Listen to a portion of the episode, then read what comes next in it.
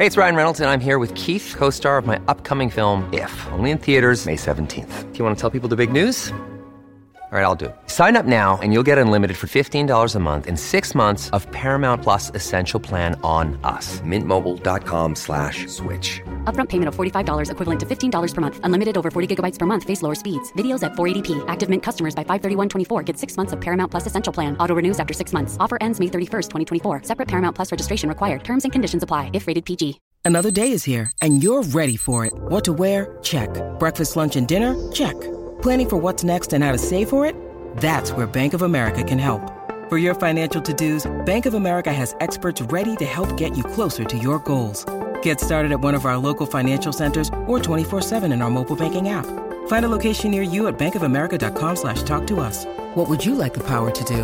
Mobile banking requires downloading the app and is only available for select devices. Message and data rates may apply. Bank of America N A, member F D I C.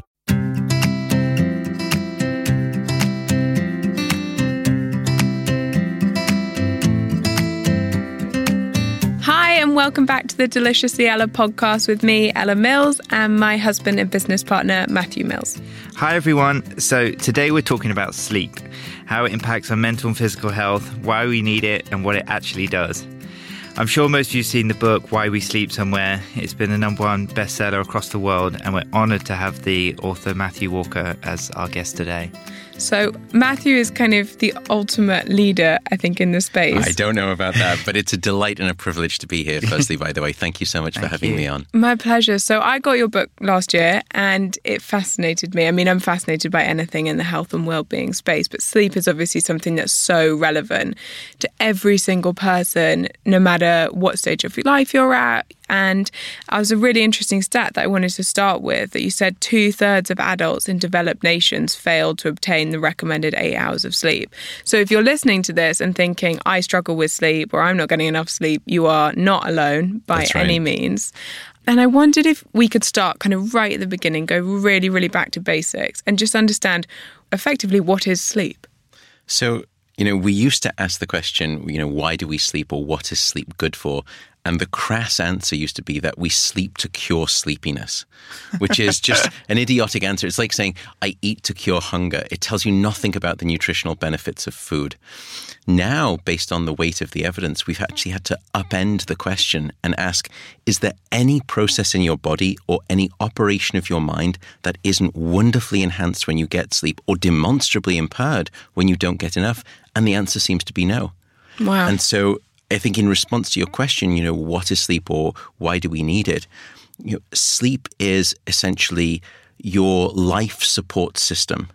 It is Mother Nature's best effort yet at immortality. And I think sleep is essentially the Swiss Army knife of health. You know, no matter what your ailment, sleep has a tool in the box that it probably can help out with. And so you hear a lot about sleep cycles and R E M and, you know, there's a lot of apps and things out there trying to help us track. Can you tell us about what's happening while we sleep, those different cycles and what happens during that and what we need to be thinking about? Yeah, so human beings actually have two types of sleep. One is called rapid eye movement sleep or R E M sleep. Um, the other is called non-rapid eye movement sleep or non-R E M sleep for short.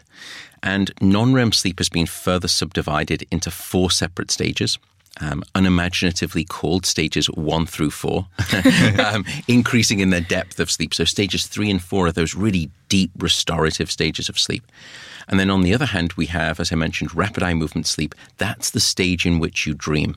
So let's think about what happens when you put your head on the pillow and you start to fall asleep. You start to enter into light, non-rapid eye movement sleep, like sort of stages one and two non-R E M sleep. And then you'll go down and you'll go into deeper non-R E M sleep. And then after about sixty or seventy minutes, you'll start to rise back up and you'll pop up and you'll have a short R E M sleep period. And then back down you go again, down into non-R E M, up into R E M. And you do that throughout the entire night. And it's a ninety-minute cycle. So down into non-R E M, up into R E M every ninety minutes, at least in humans. It's different for different species. And how long is the R E M period where you can dream? Great question. So it turns out that those two types of sleep will play out in a battle for brain domination throughout the night.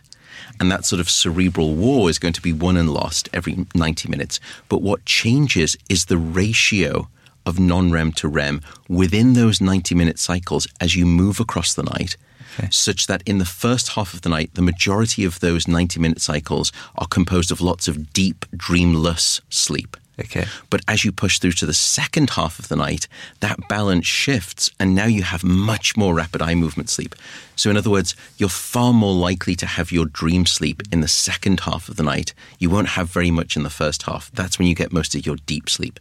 And is one more restorative than the other? No. It turns out that every single stage of sleep seems to provide some type of beneficial function.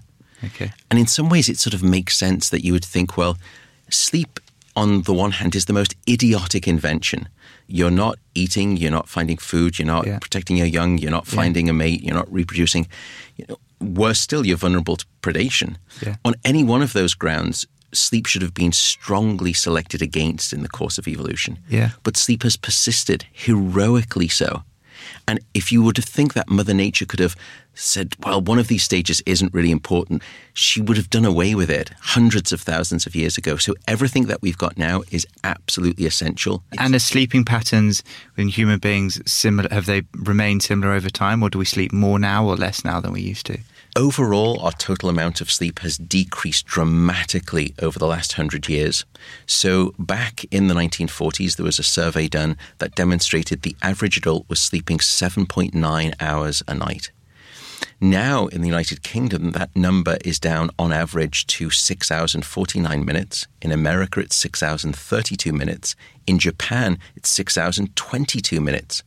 So in other words, in the blink of an evolutionary eye, within mm. the space of one hundred years, we've lopped off fifteen to twenty percent of this essential biological need that we call sleep. What are the known impacts of that? Every major disease that is killing us in the developed world has significant, and many of them, causal links to a lack of sleep. So I'll just give you two examples. The two most feared diseases throughout developed worlds, Alzheimer's disease and cancer, mm. both have causal links. And for Alzheimer's disease, when you go into sleep at night, particularly deep sleep, the brain has a sewage system and it's a cleansing process. And that sewage system kicks into high gear during deep sleep and it washes away all of the toxic metabolic byproducts that have been building up throughout the day. So it's essentially good night, sleep clean in, in that way. Mm-hmm. And one of the toxic proteins that it removes is something called beta amyloid, which is this protein that is linked to Alzheimer's disease. So every night that you're not getting enough sleep, you're increasing your risk for the development of that protein buildup and therefore increasing your risk for Alzheimer's disease. And what is a good amount of sleep? So the range right now is seven to nine hours with a sweet spot of about eight for mm-hmm. most people. There is a range. Some people can sleep even more than that. They may have, you know, a ten-hour, eleven-hour need, maybe even twelve-hour need. And how do you know what your need is? It's a very good question. So firstly, one of the things you can do is say, if I set an alarm and the alarm didn't go off, would I sleep past that time? Yeah. And if the answer is yes, you're not getting enough sleep. Okay. Because one thing I think you come across quite often is this idea that we should keep a pretty consistent sleep pattern where we're waking up around the same time every day. Is that something that also benefits us a lot? It benefits us hugely. And I think if there was one tip I would give everyone for sleep, it is regularity. So go to bed at the same time, wake up at the same time, no matter whether it's the weekday, the weekend, mm-hmm. even if you've had a bad night of sleep, still wake up at the same time. Go throughout the day, it's going to be a tough day, but get back into set in the evening because our bodies are designed to revolve around regularity. That's how we evolved. Regularity sort of will anchor your sleep and it will improve the quantity and the quality of that sleep. So you're absolutely right. Regularity is king when it comes to sleep. And what about napping? Matt? I was just about to ask that exact question. Matt I, loves to nap more than anyone well, I've ever met. I love my Saturday afternoon is I just love getting curled up on the sofa, usually with football on or golf on, and having a good two-hour nap. Yeah. So is that is that good or is that bad? Well, naps can be a double-edged sword. Okay. And the, the advice is this. If you are struggling with sleep at night or you can't nap regularly, then you should avoid naps. Okay. But if you don't struggle with sleep and you can nap somewhat regularly, then naps are just fine. Okay. But let me come back to the first point to explain that. As you're awake throughout the day, there's a chemical that builds up called adenosine. The more of it that builds up, the sleepier you feel. And after about sixteen hours of being awake, you should have a good, healthy weight of sleepiness in the brain so that you fall asleep and you stay asleep. And when we sleep, we remove all of that sleepiness from the brain. But if you take a nap, especially in the afternoon, it's like the pressure cooker um, analogy. So you release the valve and some of that sleepiness goes away during the nap. And therefore, when it comes time to fall asleep at night, you're not as sleepy anymore. And therefore, you struggle to fall asleep or you wake up and you can't get back to sleep. That's not the case with everyone. But if you do struggle with sleep and you have sort of issues with insomnia, you should not nap during the day. So I wanted to, if it's okay, kind of go back to the health implications of sleep deprivation. I guess the first question is, what constitutes sleep deprivation? So there are all different flavors of insufficient sleep. What we know is that once you get below seven hours of sleep a night, we can measure objective impairments in your brain and your body. So at seven hours or below, that's termed either partial sleep reduction, and then the less and less you go, you move towards total sleep deprivation. And one of the problems with a lack of sleep, and it is a real problem, is that you don't know how badly you're suffering when you're sleep deprived.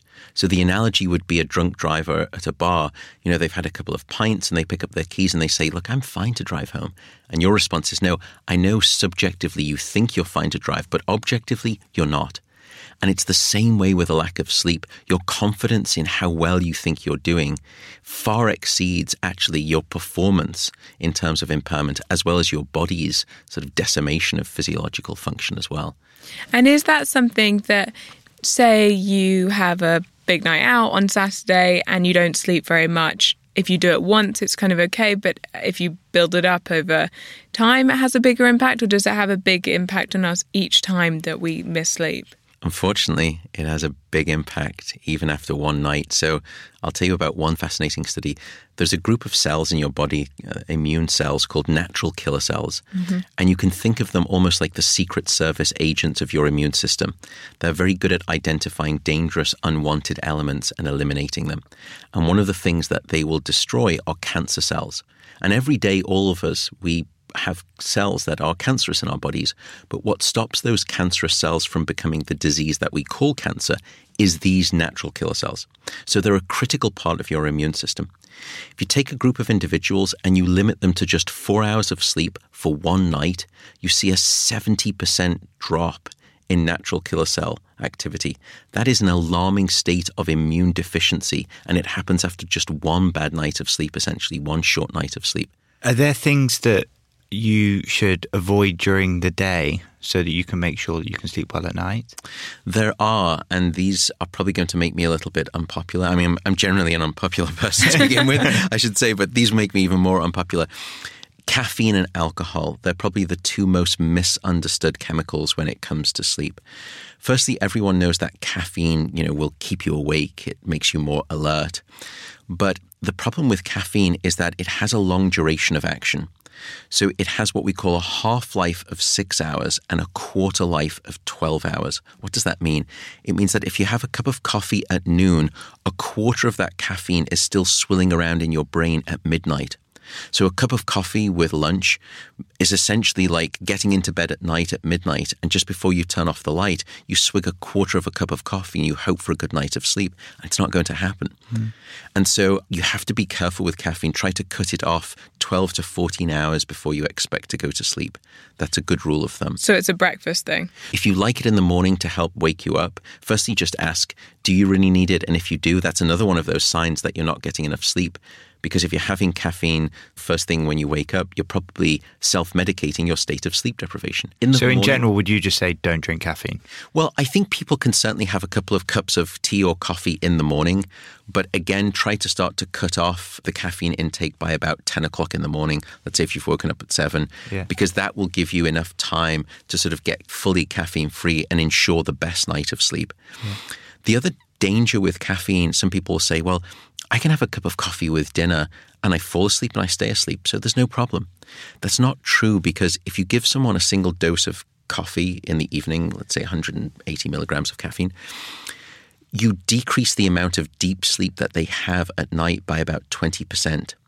For you to sort of put that in context, for you to have a reduction of twenty percent of your deep sleep, I would have to age you by about twenty to twenty-five years. Hmm. Or you could do it every night with a cup of coffee after dinner. So I think caffeine is one of the things that you can avoid during the day to ensure good sleep. Still take it in the morning, but just be mindful in the afternoon and especially in the evening. And what's fascinating about the study is people will say, well, I perform better when I have caffeine. That also is a myth. It turns out that the more and more you have caffeine, your performance essentially when you don't have caffeine, when you're addicted, is just going down and down. And people medicate that performance decrement with caffeine to get them back to where mm. they would be naturally. Mm. So essentially what you're feeling when you're having caffeine is you getting over your addiction and your dependency on caffeine. You're not actually getting any better. You're just getting back to where you were. So for me, you know, I didn't enjoy the sensation of being sort of wired. And sometimes in the evening, I'd then be wired and tired, that I felt like I needed sleep. I felt like I could sleep. But for some reason, sort of, I was just too wired, and it was the caffeine. So if it's three o'clock in the afternoon and you're just feeling really tired, it's that classic time we're like, oh, I'll just have yeah. a cup of coffee and it'll just give me that little boost to get me through the afternoon, which I'm definitely guilty of. What's the best thing to do at that point instead? So there are several things you can do. Firstly, move. Get physically active.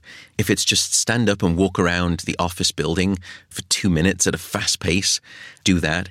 Get some daylight and fresh air. That's a great help for waking you up.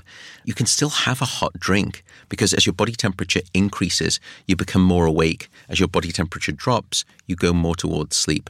And so as you're starting to get drowsy in the afternoon, it's probably because your body temperature is starting to drop a little bit.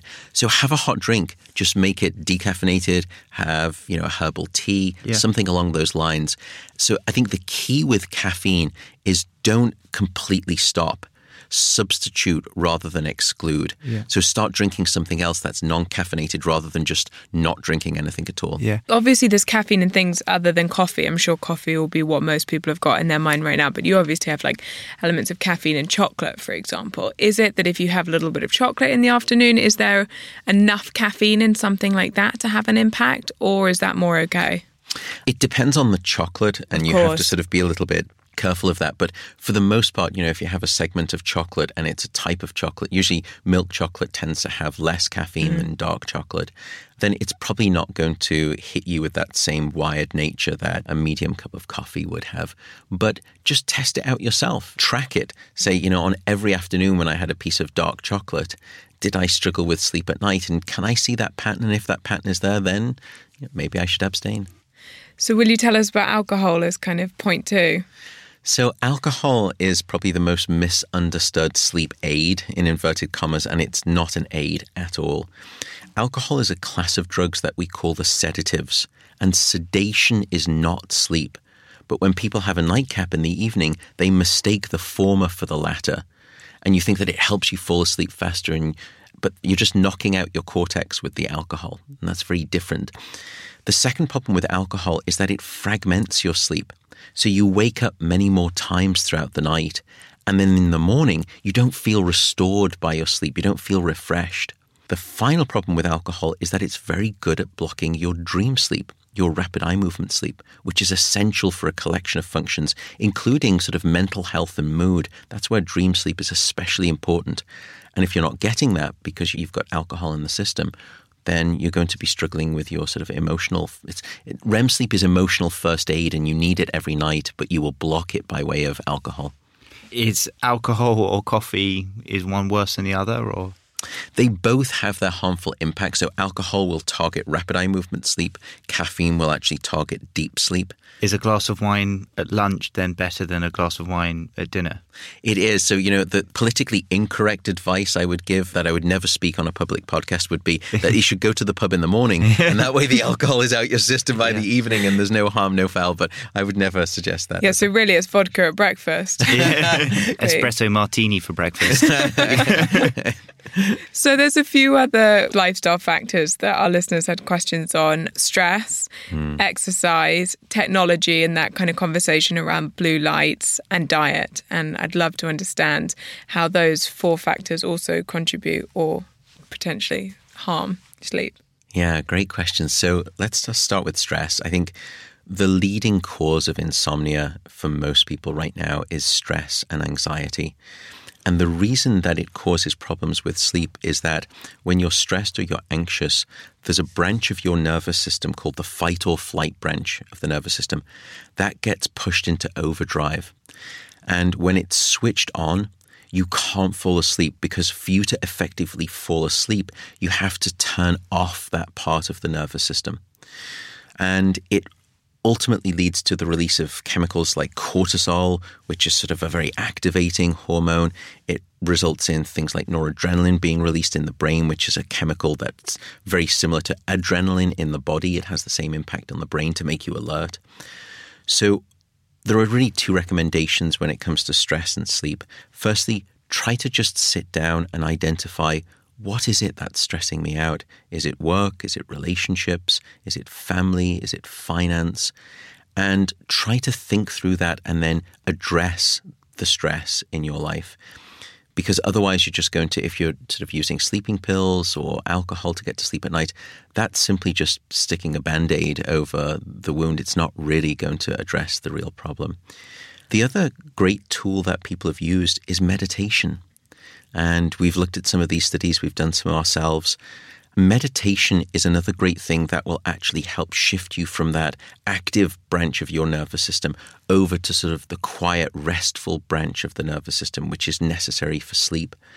So people who are stressed, try playing around with meditation. There are some great apps out there like Headspace or Calm, and it helps shift you from this state where when your head hits the pillow, all of a sudden you're filled with this Rolodex of anxiety, all of the stress and the worries. What didn't I do? What should I have done? What do I need to do next? What's coming up tomorrow?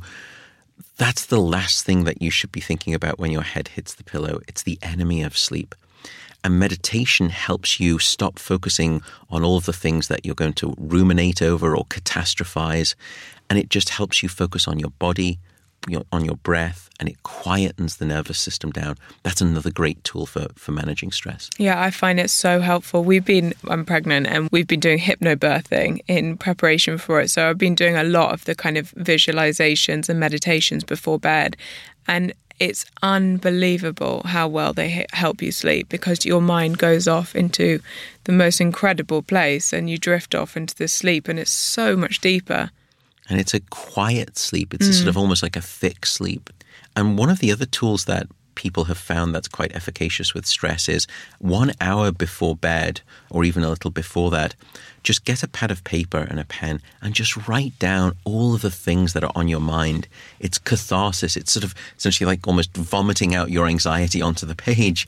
And when it's down there, it's out, and it's not going to stress you out as much. Mm. And studies have found that that actually decreases the amount of time that it takes you to fall asleep by about fifty percent, five zero. Wow. So you fall asleep in half the time when you're journaling out all of those worries. And how about food in the evening? What foods are good to eat in the evening, which aren't so good? And how long before you go to sleep should you try and finish your dinner? So you should try to stop eating around about three hours before bedtime. Wow. Yeah. So this is a movement that starts to happen based on some great science called time-restricted eating or time-restricted feeding. And the reason is because if your intestinal systems in your digestive tract are working very hard with a big meal, and then you try to fall asleep, that sleep is not going to be as deep. It's going to be more fragmented, and it's going to be more restless sleep.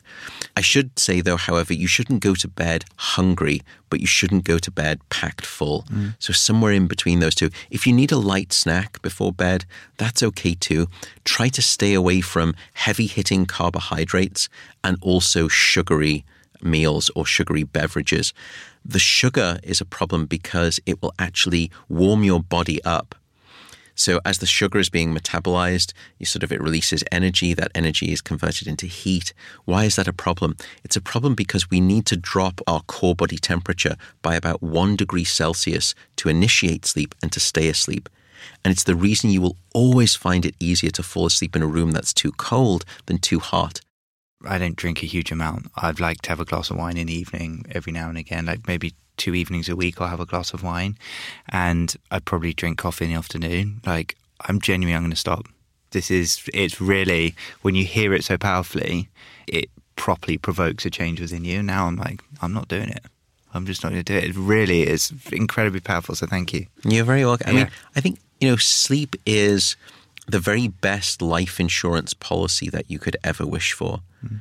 And when some people ask me, well, how much do I sleep? And I'll say, I'll give myself a non-negotiable sort of eight hour opportunity. And it's not because I want to be some poster child for my mission, even though I am on a mission to try to reunite humanity with the sleep that it's so desperately bereft of. It's simply because I know how critical sleep is for increasing my lifespan and increasing my health span.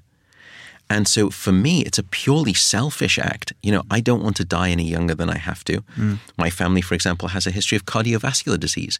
And deep sleep is the very best form of blood pressure medication that you could ever wish for. Mm. So I get plentiful sleep, not, as I said, sort of, you know, to champion my cause, but purely from a selfish perspective for health. And if you fly across the Atlantic and naturally there's a shorter window to sleep, how do you spend that next day, and how do you how do you adjust quickly so it's only one night that you're losing, even though we know that night is damaging in its own right?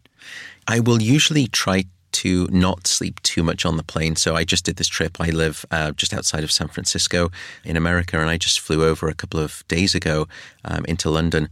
And I try not to sleep too much on the plane, maybe just three or so hours. And the reason is because I want to then wake up at roughly the same time that everyone in London is starting to wake up.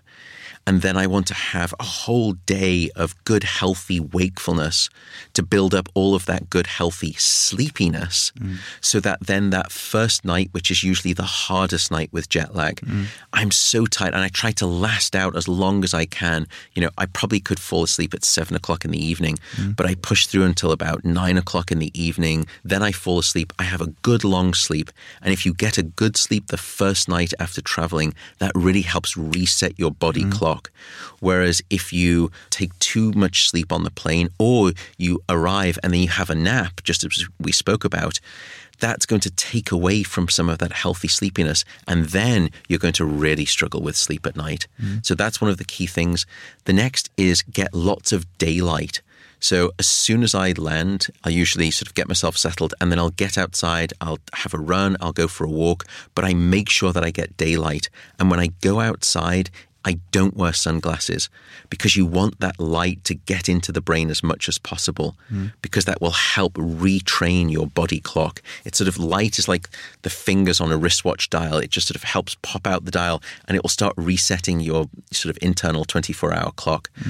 And then the final thing is, start to try to eat at the same time when everyone else is eating in the new time zone, mm. because food is just as powerful a resetting trigger as daylight is. You can help treat some of the aspects of jet lag, but you can't cure it, because we were never designed to be fast forwarded in time with this thing called a jet engine, and our biology just doesn't do well with it. Mm. So how about exercise? I know you just mentioned when you're kind of jet lagged or struggling with adjusting your sleep patterns, a run or a walk will be something that you do. Is that solely for the benefit of getting the daylight, or is that also because exercise has an impact on our sleep? Yeah, it's both of those things, actually. So firstly, it's a great way to sort of just get outdoors, and it gives me a purpose to be outdoors. But the second is that we know regular exercise, or just physical activity, even, you know, brisk walks for thirty minutes a day, that can actually help deepen the deep quality of sleep that you get at night. What we've also found, however, is that, yes, exercise helps sleep. But when we actually looked at these analyses and the data, and we reversed the analysis, we found an even more powerful link, which was that if you get good sleep at night, you're firstly far more likely to be motivated to exercise. When you do exercise, you exercise more intensely. And third, your risk for injury when you're exercising is dramatically lower when you're getting a good night of sleep. So it's a two-way street. Exercise helps sleep, but sleep is fantastic for helping exercise. And in fact, that's why I work with a lot of professional sports teams and, and individual athletes. Sleep is probably the greatest legal performance-enhancing drug that few athletes are abusing enough of. Is there a time of day that you think is better to exercise? It really depends on what type you are. And when I say that, what uh, I'm speaking about is something called your chronotype. Are you a morning type or are you an evening type? We call them owls and larks. Now, you don't get to decide that. It's genetically hardwired from the moment you are born. And how do you, how do you know which one you are? So a good example would be to say, you know, if you were on an island, desert island with no commitments, nothing to wake up for, what time would you probably drift towards going to bed and waking up? There's lots of other questions that we can ask in terms of when you think that you're at your peak alertness, but that's probably a good sort of rule of thumb. Evening types tend to like to go to bed, you know, midnight one or two. Morning types like to probably go to bed at nine. That's me. Um, that's us. And then wake yeah. up at, let's say, sort of five o'clock or six o'clock in the morning. That's, yeah, that's what um, we do. And that is, as I said... And it's if, so fortunate, actually, that we both like doing the same things. It must be a nightmare. It's a you're... real mm. problem with couples. You know, a lot of people I've seen recently have been telling me, you know, on dating sites, they would actually say, look, I'm a morning person. And if yeah. you're an evening type, then we're just not going to get along. So yeah. don't message me. yeah. But to come back to the point, I think, when is the optimal time to exercise? If you're a morning type, probably about two hours after you've woken up, two or three hours. Uh, why why wait that long? Because your core body temperature needs to rise for you to exercise at your peak. Now, you can still exercise in the first hour after waking up. Just simply know that if your goal is performance metrics and you want to maximize and sort of get your best times, you're not going to do it within the first one to two hours because your body temperature has to rise and it will peak after about three or four hours. And then it will drop down again. What's fascinating, by the way, is that for that circadian rhythm of your core body temperature, if you look at all Olympic world records and then you plot them as a function of time of day, you see that the vast majority of world records were always set at around midday or one p.m. because that seems to be the optimal sweet spot when most people's body temperature is at its highest, and therefore statistically you're far more likely to perform at your maximum and therefore break a world record. Interesting. So if you have a, a normal nine to five or nine to six job uh, where working out in the middle of the day is more difficult, I take it it's better if you're a morning person to sacrifice performance slightly and go to the gym before work, where if you're a nighttime person, it's better to go after work. Would that be correct? I think that is correct. Firstly, no one should be sacrificing their sleep, by the way, to exercise. Yeah. That was um, one of the big questions we got from listeners. Lots and lots of no, listeners yeah. asking that, should I set my alarm an hour earlier to get in an hour's exercise, or should I get the sleep? You should get the sleep. Should and we ideally just not set alarms, and we should just go to bed at the time that we feel comfortable going to bed at, and then just actually just naturally wake sleep. up? Yeah. Yeah. I mean, so we've studied hunter-gatherer tribes whose way of life hasn't changed for thousands of years, and they just wake up naturally. Yeah. And when you try to communicate to them this idea of artificially terminating sleep, they are so puzzled. yeah. You know, why would you stop something when it hasn't finished? Yeah. And so one of the fears that people have when you say, well, don't use an alarm clock is, oh my goodness, I'm going to sleep in. And yes, you will for the first week or ten days, because what you're doing is you're trying to sleep off the debt that you've accumulated yeah. across months, if not a lifespan. But gradually what will happen is that you will sort of sleep away that debt, and then you'll gradually start to sort of come back, and you'll find your nice sweet spot of awakening. And then it's like clockwork. It really is. As long as you're not disrupting sleep with alcohol or caffeine or going to bed too late, you will just naturally start waking up at a very similar time. But I think your point coming back to exercise is a good one. Firstly, we shouldn't, you can't out-exercise your lack of sleep. Mm. You can't substitute one for the other. Exercise isn't like that. Exercise doesn't do the same biological, physiological functions that sleep does. They're complementary rather than sort of one being a substitute for the other. I would say just get to the gym whenever you can. Mm. It's going to feel better a little bit later in the morning or in the early afternoon than it is first thing in the morning. But if your opportunity window is simply at the end of the day to exercise, still do that. Just know that you may not be at your peak performance. And if you get the chance at the weekend, then go in the middle of the day. Mm. And then the last lifestyle factor I wanted to ask about was technology. You read at the moment about trying to switch off phones, or even see people wearing blue light glasses, right. and understanding how that impacts on our brains before we go to sleep. So I think the invasion of technology into the bedroom has been a real enemy of sleep. But I think ultimately we have to work with technology. That genie is out the bottle and it's not going mm. back in anytime soon. But there are some things that you can really do. But again, let's speak about the reasons rather than the rules. Why are phones and sort of iPads bad in the evening? Well, they did a great study where they took a group of people, had them read an iPad for one hour before bed versus just reading a book. The one hour of iPad reading before bed decreased a critical hormone called melatonin, which needs to rise to help time the healthy onset of your sleep. And that hour of iPad reading blocked melatonin by fifty percent. It removed fifty percent of all of that melatonin. Mm. Secondly, it delayed the peak of that melatonin by three hours. So if you read an iPad for one hour before bed in London, you're sort of much closer to Russian time than you are London, U K time. So that's the first problem with technology, that that blue light will actually harm your melatonin and the melatonin release. So how long before you go to bed should you really not be looking at a phone or an iPad or then a T V as well? I've typically like to fall asleep watching the news. So.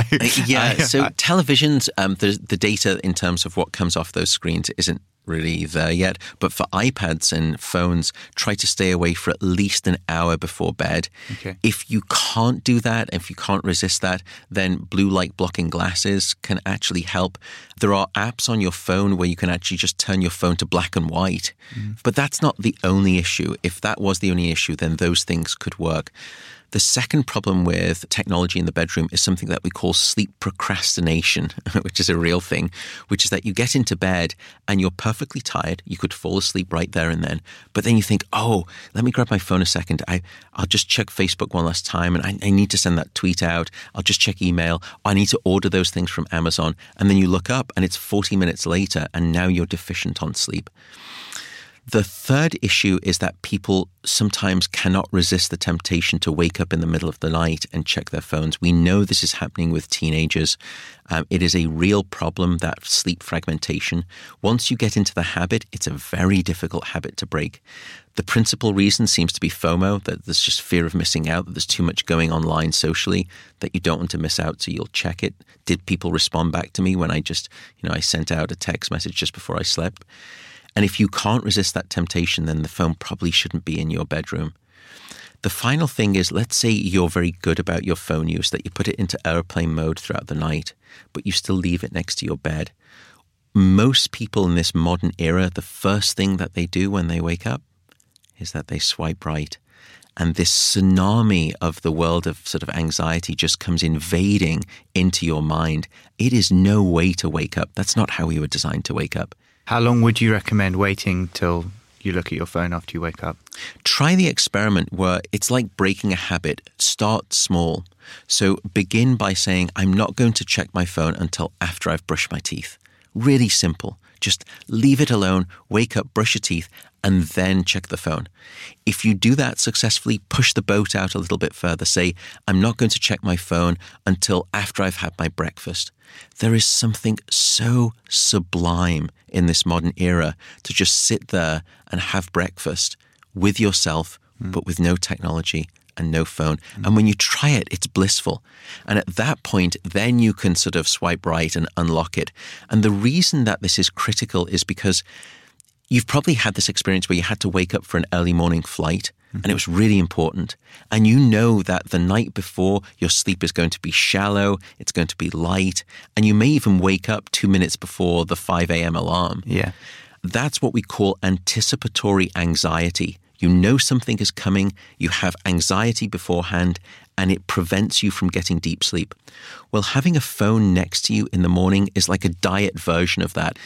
And so your brain is trained to anticipate that little jag of anxiety every morning. And so your sleep, as a consequence, is not going to be as restful and deep the night before. So it's not just that it's wonderful to wake up in the morning and not have to face that right from the off, but it's also going to protect your sleep the night before. So I want to go back a little bit. And we spoke earlier about how sleep deprivation impacts cardiovascular disease, cancer, our immune system. How does it impact on our mental health and our brains in that capacity? So it impacts mental health hugely. Uh, and in fact, in the past twenty years of studying sleep, we have not been able to find a single psychiatric condition in which sleep is normal. That's so and interesting. And I think that by itself tells us everything that we need to know about the intimate relationship between sleep and mental health. What we found is that sleep, particularly dream sleep, essentially provides a form of emotional first aid, that it takes all of these stressful experiences that you've been having during the day, and it's almost like a nocturnal soothing balm, that it just shaves off the sharp emotional edges so that when you wake up the next day, you feel better about those things. You don't feel as anxious or as depressed or as sad about those things. So sleep really is a form of overnight emotional therapy, as it were. And if you're not getting it, it can predispose you to having more anxiety. We're just about to publish a study that demonstrates this, that the less and less sleep that you have, the more anxious you then feel the following day. The more anxious you are, the worse your sleep the following night. It's a vicious cycle. It's self-fulfilling prophecy. So sleep is what can separate you between good sanity and mental ill health. You know, sleep is the best bridge between despair and hope. That's a good night of sleep. Wow. So we had a lot of readers' questions, and I think we've answered almost all of them. But there were a couple I wanted to ask as we reach the end of this episode. Thoughts on sleeping pills and melatonin? So sleeping pills are different to melatonin. Um, sleeping pills are a class of drugs that we call the sedative hypnotics. And again, sedation isn't sleep.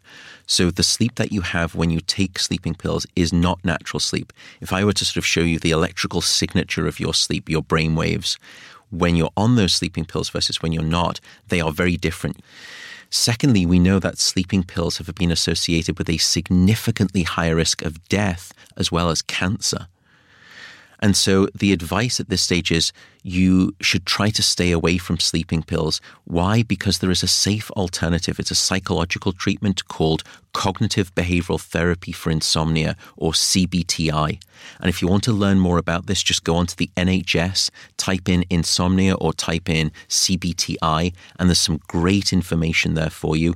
You work with a therapist. It's just as efficacious as sleeping pills in the short term. But what's great is that when you stop working with a therapist, your sleep continues to remain wonderfully good for years later. Whereas with sleeping pills, when you stop using them, not only do you go back to the bad sleep that you were having, you actually have something called rebound insomnia, which is where your sleep is even worse than when you started before taking those sleeping pills. So they really are to be avoided if you can. And how about taking melatonin? So melatonin seems to help under conditions of jet lag. That's where it can be very helpful. Melatonin, as we mentioned, is this hormone that it's called the hormone of darkness, or the vampire hormone, not because it makes you look longingly at people's necklines and want to bite in. It's just because it comes out at night. And melatonin helps time the healthy onset of your sleep. And when you are mismatched in terms of your internal clock versus the external real world clock, which is what happens when we undergo jet lag and we travel through time zones, melatonin and taking it forty-five minutes before bed, somewhere between zero point five milligrams to three milligrams, is optimal. That can help you uh, with that jet lag. But once you're stable in a new time zone, melatonin in healthy young individuals doesn't seem to really help sleep. But what I would say is this: if you're taking melatonin and you feel that it helps your sleep, then the placebo effect is the most reliable effect in all of pharmacology. So keep taking it. Hmm. Okay, that's really interesting. And then what are your thoughts on sleep tracking devices and apps? Because there were a lot of questions about that. I sometimes wonder if they make it more stressful because you almost know you're being watched. Mm. There is that. And there's a new uh, condition called orthosomnia, which is where people essentially get too anxious about perfecting their sleep.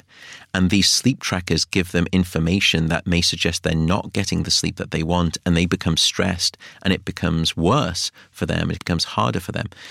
But for the majority of people, I actually think they're a good thing. What we typically say in medicine is what gets measured gets managed. And so having an awareness of what's going on in your sleep and how much you're getting and seeing patterns and trends, I think that's a good thing. You should note, however, that most sleep trackers are not accurate at separating out light non-R E M sleep from deep non-R E M sleep from rapid eye movement sleep, R E M sleep. They're probably pretty good at tracking your overall sleep time, but in terms of separating all of those different stages of sleep, as I could do at my sleep center, they're just not as accurate. They're probably about sixty to seventy percent accurate right now. Will they get there in, you know, two to five years' time? I think they will. But right now, we're just not quite there yet. So I would say track it, use it for what it is, understand that some of those detailed sleep stages are not really accurate and you don't have to worry about them too much. But making it a tool that helps you regularize your sleep and prioritize your sleep, I think that's wonderful. Mm. Amazing.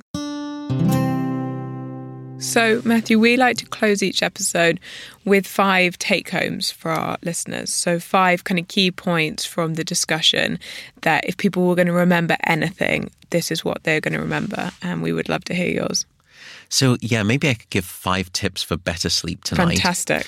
The first we've spoken about, which is regularity. As I mentioned, go to bed at the same time and wake up at the same time. The second is darkness. You know, we are a dark-deprived society in this modern era. And so not just avoiding the sort of screens and the computer screens and iPads an hour before bed, but try dimming down the lights in your home. Try switching off half of the lights in your house in the last hour before bed. You will be surprised at how sleepy you get when light becomes dim in the evening. The third tip is keep it cool. As we mentioned, you need to drop your core body temperature by about one degree Celsius to fall asleep and stay asleep. So a bedroom temperature of around eighteen to eighteen point five degrees is optimal for the sleep of most people. That will sound cold, but cold it must be for you to fall asleep and stay asleep. If you get cold feet, it's fine to have a hot water bottle or put some socks on, but keep the bedroom cold. The fourth thing is walk it out. And what I mean by that is if you are trying to fall asleep and you haven't fallen asleep after about fifteen or twenty minutes, or you've woken up and you haven't got back to sleep within that same amount of time, do not stay in bed awake. Because what happens is that your brain quickly learns the association that this thing called your bed is the place of being awake and not sleep. And you need to break that association. So the advice would be get up, go to a different room, in dim light, just read a book or do some meditation. And only when you are sleepy should you return to bed. And there's no time limit. And that way your brain will relearn the association that your bed is this place of consistently being asleep and falling asleep. So I think there the analogy would be, you would never sit at the dinner table waiting to get hungry. So why would you lie in bed waiting to get sleepy? And the answer is you shouldn't do that. The final tip is we've already spoken about before, which is alcohol and caffeine. Try to be mindful of those things. You know, life is to be lived to a degree, and I don't mean to sound puritanical, but I also don't mean to be disingenuous regarding the science. My role is not to tell you how to live your life. I just simply want to empower you with the knowledge and the science of sleep, and then armed with that knowledge, you can make an informed choice about what you would want to do with your life and your sleep.